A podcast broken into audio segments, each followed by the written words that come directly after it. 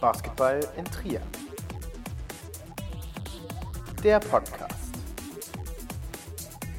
Präsentiert von Supporter.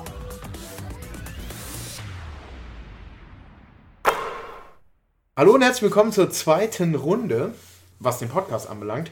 Wir treffen uns eigentlich heute aus einem sehr, sehr, sehr schönen Grund, nämlich nicht um die Saison abzuschließen, sondern weil wir tatsächlich und äh, man möge das doch tatsächlich in dieser, in dieser äh, äh, besonderen Stimmung sagen. Wir haben den Sweep geholt gegen die Kirchheim Knights. Lecko funny. Äh, das hätte so äh, niemand erwartet. Also ich zumindest nicht. Ja, ich auch nicht. Zwei Auswärtssiege gegen so einen Gegner mit Richie Williams, der quasi Erfahrung darin hat, aufzusteigen. Da muss man schon sagen, da hat der Herr Pfannenberg recht behalten, dass Trier in Topform am Ende der Saison in die Playoffs geht. Das war schon sehr beeindruckend, vor allem auch schon im ersten Spiel sehr, sehr gut ähm, ja, rausgekommen und in die Partie reingekommen. Und man hat eigentlich nie so wirklich das Gefühl gehabt, dass das Ding noch kippen könnte. Lass uns gleich nochmal darüber reden. Wir müssen aber eine Sache vorher abhandeln. ich weiß, ich weiß. Ich muss mich entschuldigen. Ich habe es angekündigt. Ähm, obwohl nur eine Woche öffentlicher Ticketverkauf war, sind äh, 3200 Zuschauer in der Arena gewesen. Und ich habe ja gesagt, bei über 3000 entschuldige ich mich und sage, ist alles gut gelaufen und äh, damit, ja, es tut mir leid, ich nehme alles zurück, was ich gesagt habe. Offensichtlich reicht eine Woche, äh, um ordentliche Zuschauerzahlen zu generieren. Reichen denn auch äh, die jetzige Woche, um jetzt das 4000? Ist, das ist die Frage, genau. Schaffen wir jetzt auch 4000? Ja. Ähm, was sagst du? Ansonsten musst du dich beim nächsten Mal entschuldigen. Klar. Dann machen wir das jetzt jedes Mal. Hauptsache, wir haben einen Grund, eine neue Folge zu machen. Außer, dass wir gerne zusammensitzen und Bier trinken. Genau, das äh, tun wir übrigens nebenbei, weil ihr könnt uns ja nicht sehen. Außer Enzo, der hat schon sieben. Ja, das, Schöne daran ist, ich, das Schöne daran, ich schneide das Ganze. Deswegen ist das relativ egal, was ihr erzählt. Ähm, ja, aber es stimmt, du kannst es ruhig drin lassen. Beer, Beer, Beer, Beer. Beer, beer, beer, beer, beer. Um, wait, I forgot the words. Ah.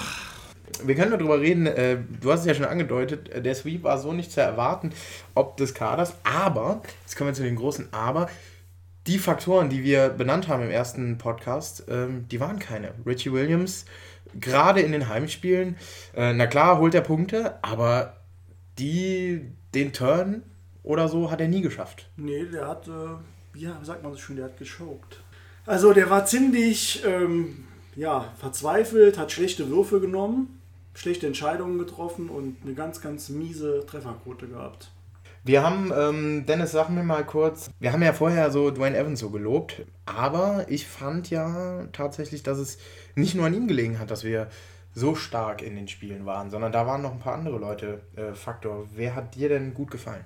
Also im Heimspiel war das auf jeden Fall ähm, Justin Reffington, der in der zweiten Halbzeit ja, was weiß ich, glaube 20 allein in der zweiten Hälfte ungefähr gemacht hat und damit das Spiel, was wir eigentlich als sehr guardlastig eingestuft hatten, irgendwie unter den Korb geholt haben, wo, wo Kirschheim wenig machen konnte, wenig dagegen halten konnte und damit auf jeden Fall das Heimspiel gewonnen hat.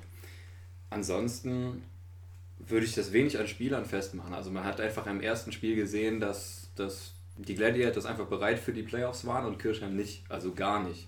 Die ersten Minuten in dem Spiel, wie, weiß ich nicht, wie man zu Hause so auftreten kann, das war wirklich nicht besonders stark. Also war, ich glaube, Marco Vandenberg hat ja auch im Interview oder auf der Pressekonferenz angekündigt, dass er davon ausgeht, dass die wie die Feuerwehr rauskommen. Und das war gar nicht der Fall. Und ja, die Gladiators haben Druck gemacht, haben echt Probleme bereitet für Kirchheim, sodass dann eben die Verantwortung an Richie Williams hängen geblieben ist, der damit nicht so gut umgehen konnte, wie man das vielleicht gern hätte und halt echt alles daneben geworfen hat. Auch wenn am Ende da, weiß ich nicht, 20 Punkte und 10 Assists oder so bei rumgekommen sind, aber wenn man alleine spielen muss, reicht das eben auch nicht zum Sieg. Zweiter Faktor vielleicht noch Randallman, der zumindest im ersten Spiel, äh, die beiden zusammen haben es ja dann im letzten Viertel nochmal knapp gemacht. Aber man kann definitiv sagen, meines Erachtens, starke Teamleistungen der Gladiators, die die wichtigen Dinge getroffen haben. Ich denke nur im äh, dritten Spiel Simon Schmitz, der äh, im, in den, im ersten Viertel, glaube ich, äh, vier von sechs Dreiern trifft.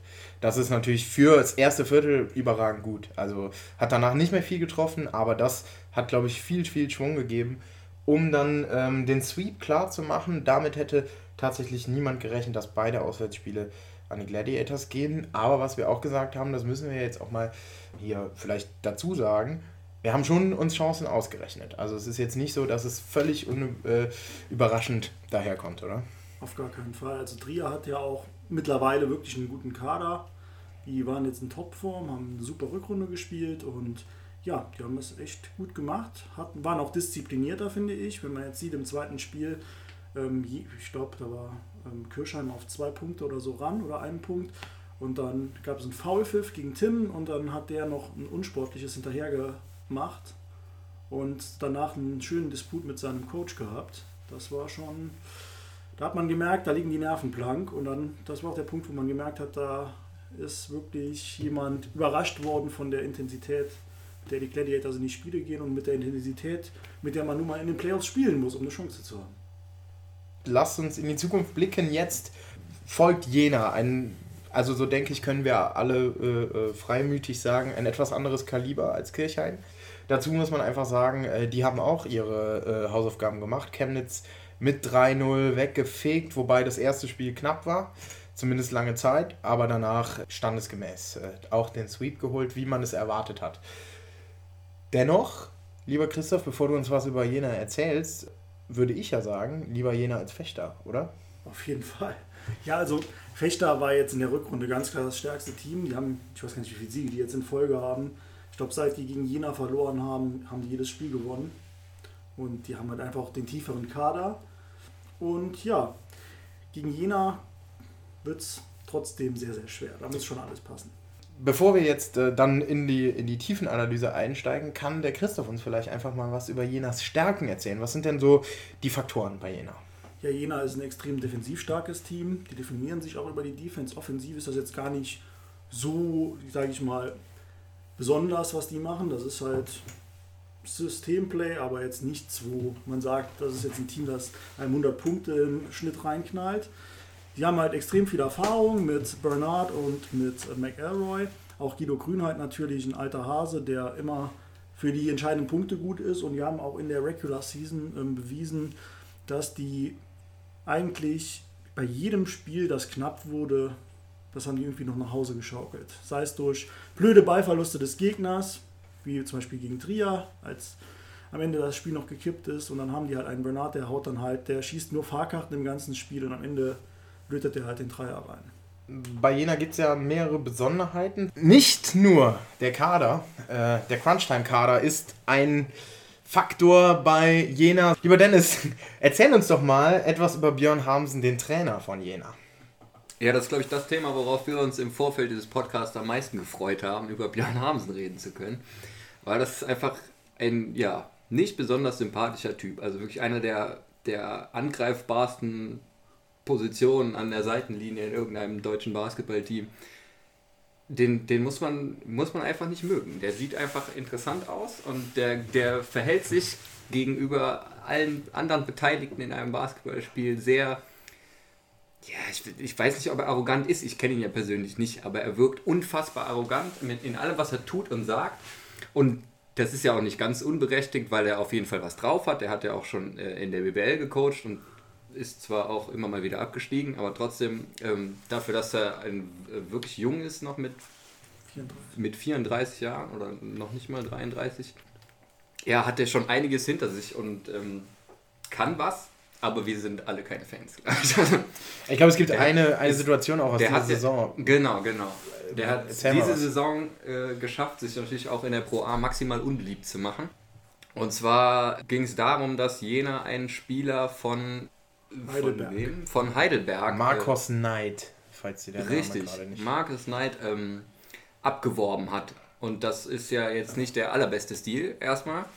Also man kann ja unter der Saison, wenn man der Meinung ist, dass man seinen Kader noch verstärken äh, muss, kann man auch mal nachverpflichten. Ob man das von einem direkten Konkurrenten in der Liga macht und einen Spieler abwirbt, der nicht auf dem Markt ist, weiß ich nicht. Also das, das wird nicht gerne gesehen. Und ähm, ja, das, diesen Streit der, der, beiden Clubs haben die auch öffentlich ausgetragen und da hat ähm, Björn Hamsen auch auf Pressekonferenzen sehr interessante Aussagen ähm, von sich gegeben, die nicht darauf hindeuten, dass er sich irgendeines Fehlers bewusst ist, sondern eher im Gegenteil. Das ist natürlich Quatsch und phasenweise auch sehr erlogen. Wie seht ihr das hier? Wir hatten beim letzten Spiel gesagt, eher die Guards sind das Entscheidende. Gegen Jena wird das Spiel aber eher unterm Brett entschieden. Oder liege ich da falsch? Gegen, gegen Jena muss, da muss einfach alles ja. passen. Ja. Ja. Also wenn, wenn da irgendwo ein Ausfall ist, dann kann man das Spiel nicht gewinnen. Und die Serie sowieso nicht. Also das ist, die Serie wird echt hart. Ja, da muss alles passen. Also da Ich meine, im muss, Endeffekt muss eigentlich jeder über sich hinauswachsen. Aber auf jeden Fall wird es nicht so guardlastig wie gegen Kirchheim, weil dafür, ja, das wird Jena nicht zulassen. Und den Gladiators würde es vielleicht liegen, aber die Auswahl werden sie nicht haben. Ich meine, die Gladiators spielen natürlich in der Hinsicht auch relativ klar. Sie versuchen ihre Guards in Position zu bringen, um eben dann den Dreier abzudrücken. Gerade dann, wenn eben beispielsweise äh, Low-Scoring-Leute wie äh, Kilian Dietz oder ähnliche auf dem Feld sind. Äh, was jetzt nicht despektierlich zu verstehen ist, sondern einfach Fakt ist, dass eben dann äh, Ahelekbe zum Beispiel und Spearman beide eher den Ball bekommen, um dann die Aktion abzuschließen. Ja, das Problem ist nur, das weiß natürlich Hamsen auch. Ist halt relativ leicht ausrechenbar. Deswegen hätte ich jetzt gedacht, wird, äh, wird Trier versuchen, dann äh, eben Evans und Raffington viel deutlicher äh, in, in die Position zu bringen. Ich denke, man muss einfach variabel sein. Also Man darf nicht ausrechenbar sein. Muss einfach seinen besten, wieder wie gegen Kirchheim den besten Basketball spielen und vielleicht noch eine Schippe drauflegen. Dann kann es was werden. Die Jungs sind motiviert. Ich habe Dwayne Evans gesehen, der hat äh, schon gepostet und freut sich schon auf die Playoffs und ist sich seines Sieges eigentlich äh, relativ sicher, weil er gesagt hat, äh, One Team to Go oder ähnliches schrieb er. Ähm, die freuen sich richtig auf das Finale. So wirkt es zumindest. Die haben richtig Bock, oder? Auf jeden Fall. Das merkt man ja schon jetzt. Hat man in der ersten Runde schon gemerkt, also wie die da aufgetreten sind und mit welchem Selbstbewusstsein. Da ist was zusammengewachsen und genau das braucht man auch, wenn man eben jetzt Jena auch noch schlagen will. Jena hat in der ganzen Saison drei Spiele verloren, eins davon gegen Fechter, eins gegen Hamburg und das andere weiß ich gerade, ich ah, doch gegen Gotha. Das ist schon ein absolutes Top-Team und die in einer Serie von fünf Spielen zu schlagen, das ist schon echt eine ganz, ganz schwere Nummer. ist die Frage, ob Jena an dem Tag so schlecht oder Hamburg so gut war.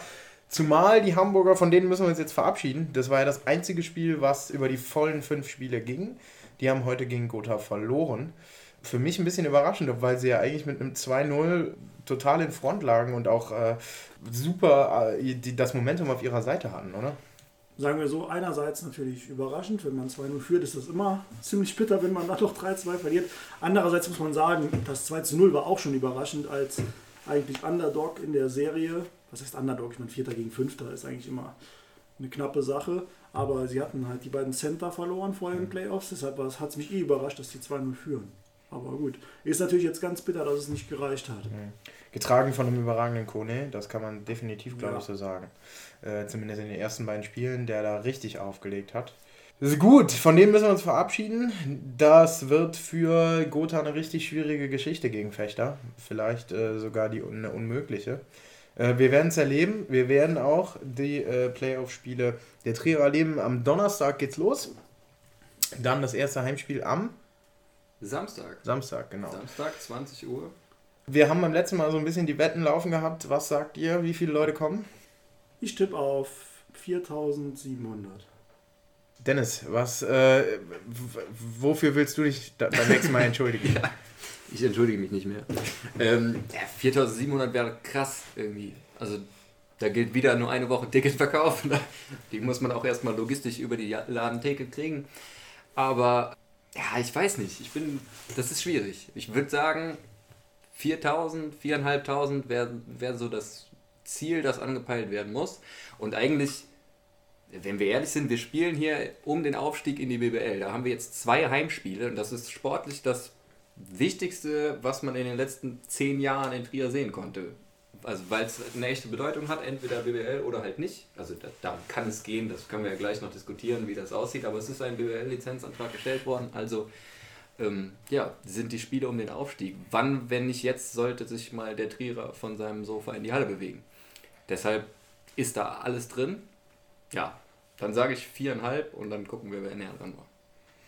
Ich bin pessimistisch. Ich sage 3800. Denn äh, im Endeffekt äh, glaube ich nicht daran, dass das diese Euphorie, die da dieser Sieg äh, gegen Kirchheim äh, tatsächlich auch gebracht hat, dass der transportiert wird. Das ist jedes Mal wieder ein auf ein neues, ein Kämpfen um jeden einzelnen Zuschauer. Und ähm, ich glaube einfach nicht, dass da nochmal eine Steigerung in der krassen Form, ich meine, das, man muss sich vorstellen, gegen Kirchheim beim zweiten Spiel waren 3-2 da. Da müsste man ja jetzt schon quasi 1500 nochmal drauflegen. Und Wolli Esser kann dann ja quasi schon äh, die Zusatztribünen bereitstellen. Deswegen, ich bleibe pessimistisch. 3800. Andererseits habe ich auch auf Facebook gelesen, äh, gibt es Leute, die sagen, scheiß doch auf die Zahlen, Hauptsache es kommen viele Leute. Ja. Ist auch nicht so ganz falsch. ja, sehr so, diplomatisch. Sagen wir so, es hängt bestimmt auch davon ab, wie Trier das erste Spiel gegen Jena gestaltet. Wenn sie das gewinnen würden, dann ist, glaube ich, alles nach oben offen. Ja, selbst wenn sie es knapp gestalten. Ja. Wenn sie mit 30 auf die Mütze kriegen, das wäre nicht das wär, perfekt. Ja, dann aber ansonsten denke ich, denke ich auch mit deinen 3-8. Aber wenn sie es knapp gestalten oder sogar gewinnen. Da kommt schon die Relativierung, ja. Das ist. Ja, ja. ja man muss ja auch ja, ein bisschen defensiv. Nein, es ist total in Ordnung. Ich habe das total verstanden. Äh, ich würde gerne noch eine kleine Sache einschieben und zwar ähm, ein bisschen was Neues aus der Geschäftsstelle. Äh, du hast gerade eben angedeutet, da können wir auch mal drüber reden. Ähm, der Lizenzantrag für die BWL wurde gestellt, der für die zweite Liga musste schon gestellt werden, ist auch passiert. Klar. Glücklicherweise. Ja. Ähm, der für die BWL ist auch rausgegangen, so äh, verlautbarte man es. Was muss denn da so drinstehen, Dennis? Kannst du mir uns das ein bisschen, also grob erzählen? Da muss drinstehen, ja, da muss drinstehen, dass man so eine Saison finanzieren kann. Das heißt, man muss nachweisen, dass man ein äh, Etat von einer Million, ist das jetzt noch, aufbringen kann. Und man muss, glaube ich, zu diesem Zeitpunkt 80% der Sponsorenverträge auch schon haben und die zeigen können. Also die, die Summe muss da sein. Ja, ansonsten muss man halt ja, darauf hinweisen, dass man das alles bezahlen kann, was man da zu bezahlen hat. Also hauptamtliche Leute für alles Mögliche, hauptamtliche Pressesprecher, hauptamtliche Ticketingmenschen, hauptamtliche Marketingmenschen, ein hauptamtlicher Geschäftsführer, der den Club vertritt, zwei hauptamtliche Jugendtrainer, die zusammen 60.000 Euro verdienen müssen. Das ist alles wirklich sehr detailliert ähm, festgelegt. Und ja, wenn man da wirklich nur mit einer Million geplant hat, dann wird das ein ganz, ganz dünner Kader. Also Deshalb muss man schon eigentlich ein bisschen mehr zusammenkriegen als eine Million. Am besten so zwei, weil sonst braucht man eigentlich ja, sonst braucht, man nicht braucht man nicht mitspielen. Das können die anderen Vereine auch nicht. Ja. Aber ja, man kann natürlich diesen Lizenzantrag nutzen, um zu zeigen, dass man erstmal gesund wirtschaften kann und dass man theoretisch aufsteigen könnte und dann immer noch sagen, ja okay, mit einer Million oder 1,2, 1,5 wollen wir lieber nicht aufsteigen. Wenn der Rest stimmt und die BBL sagt, hey, das ist okay, dann ist das auch einfach ein gutes Zeichen an das Umfeld und an Sponsoren, dass man sieht, okay, die bekommen eine Lizenz, sagen aber, es macht keinen Sinn in dem Moment und dann kann man halt noch ein Jahr aufbauen. Wir können erzählen, dass Jack Eggleston seinen Vertrag verlängert hat. Das ist äh, sicher ein Wink für die nächste Zweitligasaison. Da freuen sich einige drüber. Aber wir können auch ein Gerücht über einen weiteren Spieler äh, besprechen. Und zwar hat der Dennis da noch ein paar Informationen. Ja, man konnte in den luxemburgischen Medien lesen, dass äh, Thomas Grün wohl mit den Gladiators in Kontakt steht, dass die Gladiators Interesse an ihm haben. Das ist ein ähm, luxemburgischer Nationalspieler, ähm, 21 Jahre alt oder 22. 21? Richtig gerechnet, ja. der ja, gilt als für Luxemburger Verhältnisse sehr vielversprechendes Talent. Der hat in Urspringen gespielt, das ist ja eine der Top-Nachwuchsadressen in Deutschland. Ja, der hat jetzt in den letzten beiden Jahren bei äh, Nancy in Frankreich gespielt, da er in der zweiten Mannschaft und hat nur wenige Minuten, ganz wenige gesehen in der ersten Mannschaft. Ja, was auch nicht so das riesige Wunder ist, da ist vielleicht auch einfach das Niveau zu hoch. Außerdem besetzt er in Frankreich, wie auch in Deutschland, einen Ausländerspot. Das ist natürlich nicht perfekt, das weiß er auch selber, hat er mal in einem Interview gesagt, dass er sich nicht sicher ist, ob das einfach klappt mit einer Karriere in, äh, außerhalb von Luxemburg weil er da eben mit ähm, billigen Amerikanern konkurriert um die, um die Plätze. Für Trier ist das natürlich trotzdem interessant, weil ähm, ja, als Luxemburger ähm, zieht er natürlich Zuschauer, das war bei Sammy Picasso. Ähm, das kann jetzt wieder so sein, wenn er Spielzeit sieht, wovon ich aber ausgehe, weil er einfach, also ähm, ja, ich denke, er ist talentiert genug, um in einem Pro-A-Kader mitzuhalten. Wenn wir den Aufstieg anstreben, muss man das natürlich alles nochmal überdenken, aber das gilt, glaube ich, für jede Personalie, die die Gladiators bisher festgemacht haben. Von daher lassen wir das mal außer Acht. Ja, also er spielt ähm, Guard, obwohl er mit 1,96 relativ groß ist und hat einen ganz soliden Wurf von außen. Ja, also ich würde ihn, glaube ich, gerne in Trier sehen, weil, ja, weil er ganz gut spielen kann und eben Luxemburger ist und damit aus der Region kommt und das erstmal interessant ist. Für wen würde er denn dann den Spot übernehmen? Ich meine, im Endeffekt äh, ist dann die Frage, er ist dann äh, sowas, ja, Shooting Guard, das heißt, äh, spielt er auf der 2, das wäre dann der Spearman-Spot. Ich würde sagen, er ist eher so, so wie jetzt aktuell Weber, fünfter Ausländer würde ich jetzt tippen, wenn, wenn er kommt. Ja. Weil das ist natürlich ein Risiko, da, man will ihm wahrscheinlich eine Chance bieten, sich hier zu beweisen und dann wird er wahrscheinlich den Tim Weber-Spot einnehmen und dann auf der 2 und 3 in der Pro A aushelfen. Da wird sich auf jeden Fall ein bisschen was tun, beziehungsweise das hört sich sehr interessant an. Ähm, vielleicht kannst du uns, Dennis, noch mal ein bisschen dazu erzählen. Äh, hat es denn so einen großen Einfluss? Also, du hast Sammy Picard gesagt. Äh, hat das denn so einen großen Einfluss, wenn hier Luxemburger spielen, kommen dann tatsächlich mehr Leute? Oder ist das nur so eine Hoffnung, die man hat? Ja, das ist jetzt nur eine Hoffnung. Es kommt ein bisschen drauf an, was man draus macht, natürlich. Mhm. Aber man muss einfach sehen, dass die Luxemburger Medien da total drauf abfahren. Ja, wenn, also allein was der mit seinen 21 Jahren an, ähm, an Interviews gegeben hat und dass das jetzt überhaupt eine Story ist, dass die darüber berichten, dass es ein Gerücht gibt, mhm. ein unbestätigtes Gerücht, dass die miteinander verhandeln, nicht dass es einen Vertrag gibt oder so. Mhm den es meines Wissens auch nicht gibt. Also man hat mal miteinander gesprochen. Ja, allein daran merkt man, dass wenn die den verpflichten würden und der tatsächlich Minuten sieht und punktet, dass das regelmäßig berichtet wird in den luxemburgischen Medien, was normalerweise nicht passiert. Die wissen zwar, dass, das, ähm, dass der Sport eigentlich in Trier interessanter ist als in der eigenen Total League, aber sie berichten einfach immer über den eigenen Sport oder eben über luxemburgische Spieler im Ausland. Und das macht schon einiges aus. Wir wollen uns noch einem Thema widmen, das jetzt nicht direkt mit den Gladiators zu tun hat, uns allen aber irgendwie diese Woche ein bisschen äh, an die Nieren bzw. ans Herz bzw. an die Wutader äh, gegangen ist, könnte man sagen. Was ist da bei der FIFA, FIBA, bei der FIFA? bei der FIFA ist auch einiges los, aber was ist da bei der FIBA los? Also es gibt diesen Streit zwischen der FIBA bzw. FIBA Europe und der Euroleague die ja der beste Wettbewerb in Europa ist. Also die Euroleague wurde vor, glaube ich, 15, 16 Jahren ähm, gegründet, damit man einen Wettbewerb hat für die besten Teams in Europa, die nicht damit zufrieden waren, wie die FIBA das organisiert hat damals. Und ähm, ja, die Euroleague ist eigentlich ziemlich erfolgreich und kann gut kommerzialisieren, also die verdienen viel Geld, können auch Geld ausschütten an die Vereine und äh, ja, irgendwann hat die Fieber das jetzt, weiß ich nicht, ob es überraschend war, gemerkt, dass man damit Geld verdienen kann und dass sie doch eigentlich jetzt wieder da mitspielen wollen und wieder einen wichtigen europäischen Wettbewerb organisieren wollen.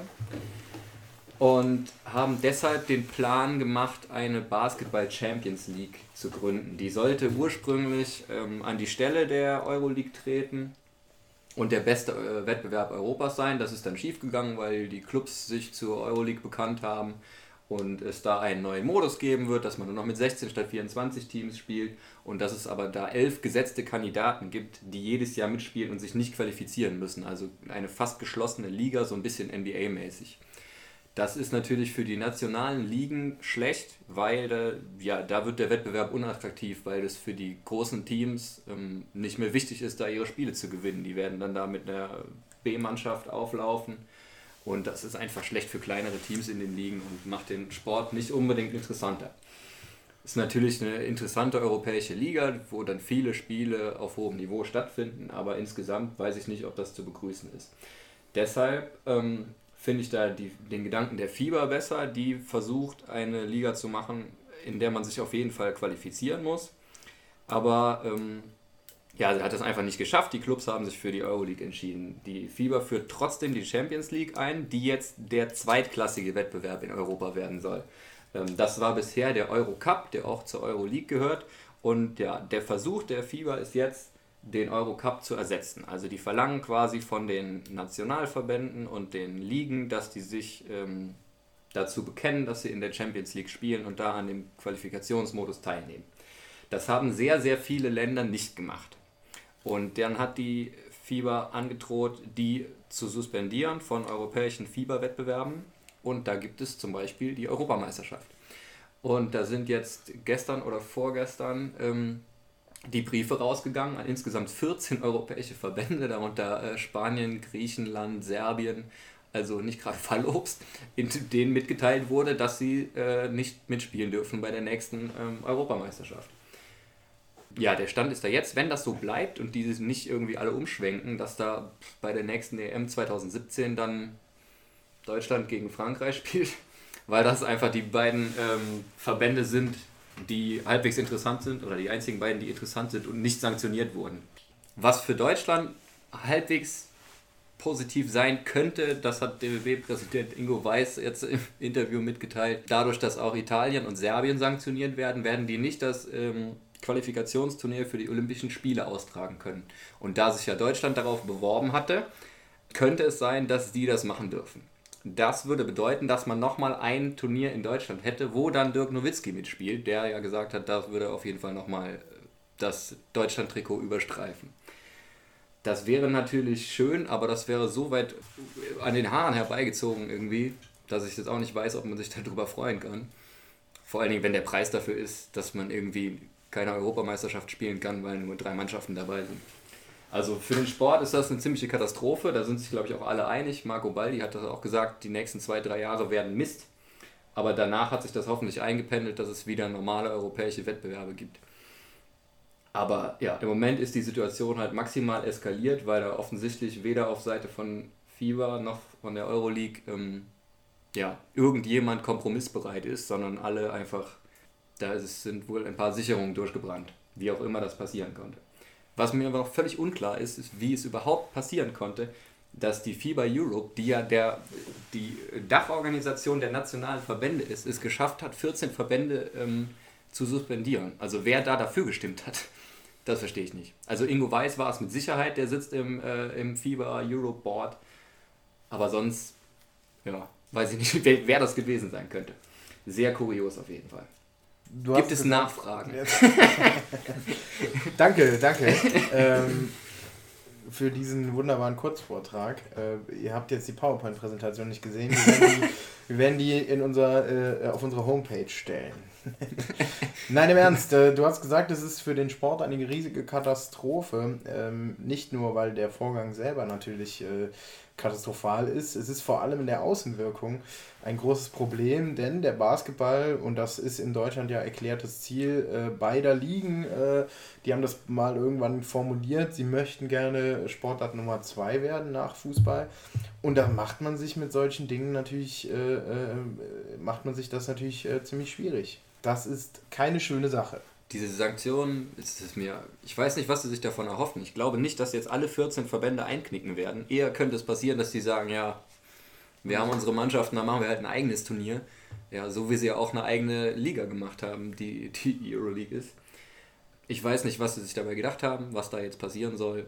Das wird jetzt, es wird jetzt in der nächsten Saison wahrscheinlich so aussehen, dass es eine Euroleague gibt, die, die der beste Wettbewerb ist und darunter gibt es dann die FIBA Champions League, die für den normalen Nicht-Basketball-Fan so klingt, als wäre sie wichtig, aber nur der zweitbedeutendste Wettbewerb ist, wenn überhaupt. Vielleicht auch der drittbedeutendste oder der andere zweitbedeutende Wettbewerb neben dem Eurocup. Also es ist auf jeden Fall überhaupt nicht durchschaubar und kein äh, Fan, der nicht den ganzen Tag damit verbringt, irgendwie nahe zu bringen. Kennst du die elf Teams, die fest sind? Äh, die elf Teams kenne ich nicht auswendig, aber die kann man irgendwo lesen. Ist ja ein, ist ein deutsches Team dabei? Nein, nein. Ah, okay. Nee, die, diese elf Teams, das sind die, die, ähm, die Euroleague äh, A-Lizenz-Teams. Da ist kein Deutsches dabei. Man geht davon aus, dass einer von den fünf Plätzen, die dann normal vergeben werden, halt per Qualifikation an den deutschen Meister vergeben werden. Das ist aber noch nicht garantiert. Von daher müssen wir uns überraschen lassen. Aber ich, man kann davon ausgehen, dass sie den deutschen Markt nicht vergessen werden. Interessante Einblicke, vielen Dank Dennis, äh, in den europäischen äh, Spitzenbasketball. Keine schönen. Das sind eigentlich Stories, die man eher aus den USA kennt mit Befindlichkeiten und Schäufelchen äh, und Grabenkämpfen. Kommen wir zurück zum Trierer Basketball. Ähm, wir hatten ein paar Anmerkungen von geneigten Hörern. Übrigens vielen Dank, dass ihr so zahlreich eingeschaltet habt, die sich auch gewünscht haben, dass wir in Zukunft über äh, regionaleren Basketball durchaus mal sprechen. Ähm, das ist zumindest mal unser Plan. Ich glaube, das können wir durchaus so, so sagen, wenn es die Zeit zulässt und wir Absolut. weiter gewünscht sind, dann ist es der Plan, den Podcast auch aufzu auszuweiten und über andere Themen äh, nicht nur. Äh, Gerne auch mit. Special Guests, die sich vielleicht auch noch besser auskennen als wir im regionalen Basketball. Also Ja, also Interviewgäste wären auf jeden Fall Ja. schön. Gerade in der Sommerpause werden wir wahrscheinlich ein bisschen Zeit haben, uns anderen Themen zu widmen, zum Beispiel den Trierer Verein oder was sonst so ansteht. Wenn sich da jemand freiwillig meldet. Ihr seid aufgefordert, euch zu melden. Mitmach-Podcast nennt man das Genau, Ganze. genau. Das ist ein Traum. Wir freuen uns auf das Halbfinale. Verdammte Axt, das klingt schon nach Gänsehaut. Wir stehen im Halbfinale. Das ist etwas, äh, das man äh, als Trierer-Fan nicht so häufig gesagt hat, irgendwie, äh, vor allem in jüngeren Jahren. Ähm, wir sind gespannt, ob Marco Vandenberg was einfallen wird gegen Jena. Gegen die Knights hat er es geschafft irgendwie. Wir freuen uns auf großartige, ein großartiges Heimspiel auf jeden Fall. Hoffen auf ein zweites oder den Sweep. Ich denke, das muss das Ziel sein, dass man zumindest zwei Heimspiele hat. Ja, das ist auf jeden Fall Das wäre auf realistisch. jeden Fall Also mal, das war sagen, wäre mal das erste Etappenziel. Wenn man natürlich beim zweiten Heimspiel dann die Serie beenden kann, ist das auch ganz schön. ja, ja, wir wissen ja, dass die Mannschaft sich das Ziel gesetzt hat, ins Ja. Finale zu kommen. Ja, das ist auch die einzige richtige Einstellung, aber wenn man so aus Clubsicht oder aus Fansicht geht, dann wäre ein, ein, ähm, zweites Heimspiel echt super. Zu sagen, dass wir jetzt ins Finale kommen. Man kann jetzt schon sagen, dass es eine, echt eine super Saison war. Man kann auch sagen, dass es auch mal durchaus Spaß macht, wenn man nicht nur äh, irgendwie die, ein Drittel der Spiele gewinnt, sondern vielleicht auch noch mehr. Das macht schon Spaß. Aber allzu lange wollen wir dann trotzdem nicht mehr in der Pro bleiben. Aber es muss natürlich noch nicht dieses Jahr zu Ende gehen. Ja, ist natürlich schön, wenn man in die Arena geht und mit, weiß ich nicht, 80%iger Wahrscheinlichkeit davon ausgehen kann, einen Heimsieg zu sehen. Aber trotzdem würde ich auch gerne nochmal den FC Bayern in der Arena sehen. Ja. Und vor allem den FC Bayern in der. Arena. Ja. Ja. Wir freuen uns auf Björn Hamsen. Äh, wir werden ihn äh, äh, gebührend und freundlich begrüßen in der Arena Trier und äh, Laden freuen alle uns. dazu ein, sich daran bete zu beteiligen. Wir freuen uns auf das äh, Playoff-Halbfinale. Danke, dass ihr so zahlreich zugehört habt. Äh, da sind wir uns ganz sicher. Und wir hören uns dann, wenn wir im Finale stehen. Das letzte Wort habt ihr beide. Tschüss. Ciao.